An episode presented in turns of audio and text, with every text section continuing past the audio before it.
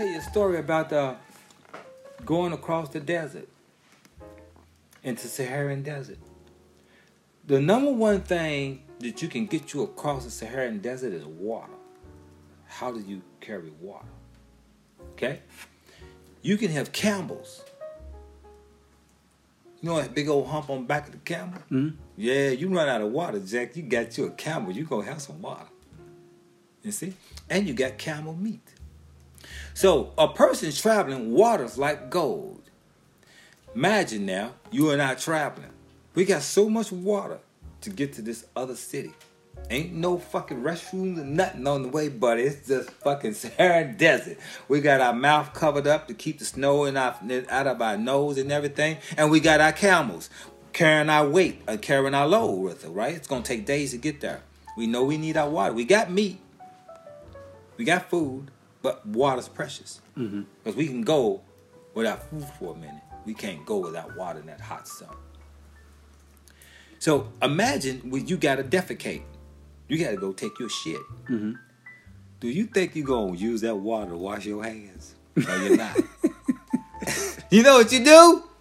the desert people ate with their right hand and wiped their ass with their left hand. and never washed their hands. So when they eat, they eat like this. with one hand. because it was the only way you could survive. Wow.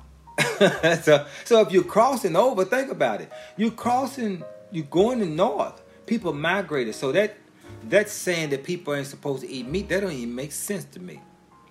Uh, you ain't supposed to eat raw meat. Your stomach can't handle raw meat. So, so if you're a person that that um, that has a certain blood type that need to eat meat, I caution anyone: don't eat too much meat. There's a sense to all that shit. You can you gotta be in you gotta be in moderation of Right. eating meat. Right. You know, it takes it, it takes look how long it takes the colon to get rid of meat. That's how that's how if it takes 30 days to get rid of one third ounce of, of, of uh, beef type of meat.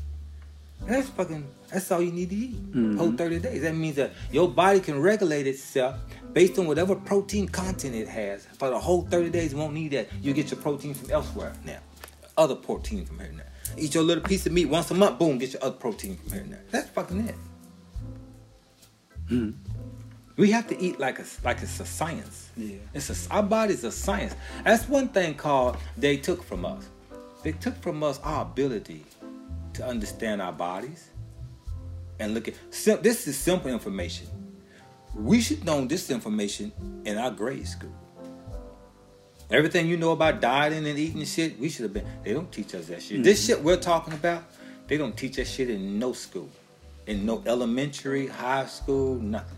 We learned this shit outside of it uh, about how to eat better, how to. So they're not teaching it in schools, and so if they're not teaching it in schools, well, then guess what? Uh, you're never gonna really change the generation because the generation is gonna still get from their parents who don't know how to eat right, and they're teaching their kids it. Think about the sugar thing. Sugar everywhere. Why ain't they teaching in schools that sugar's bad for you? Stay away from it. So, so, and why don't the parents know that the sugar is bad for you? A parent who's pregnant, a woman who's pregnant, eating sugar, is the baby ain't got a fucking chance. Mm. Coming into the world a fucking addict. The mama eating sugar. Baby ain't got here yet. It's fucking addicted. It's crying. It's crying. It's crying for fucking sugar. It gets her, man. Give me some sugar. Mm-hmm. Right. So what I'm saying is that we, we we fuck ourselves up from the start because we don't want to have a discipline to to back off some shit. So you know, in so many ways, what do you do? I know what I do. I do just what I be talking about.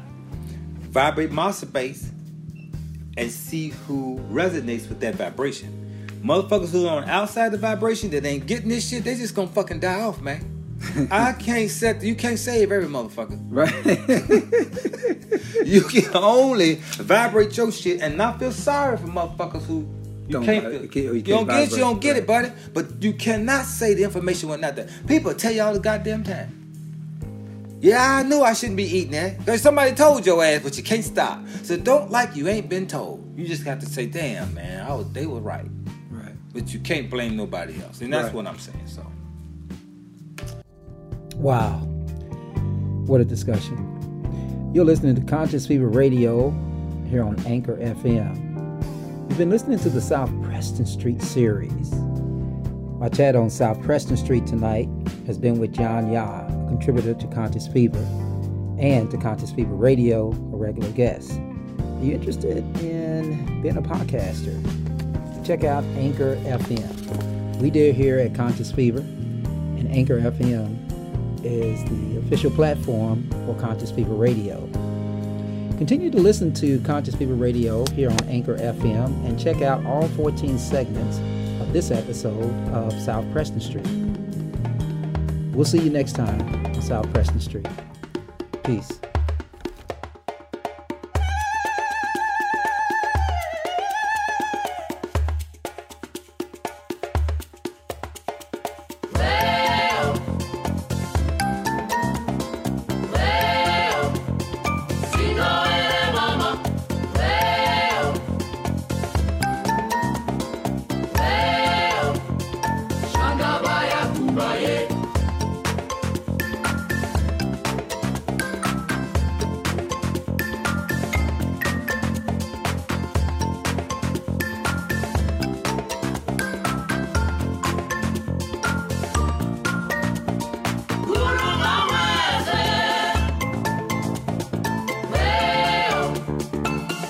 mamou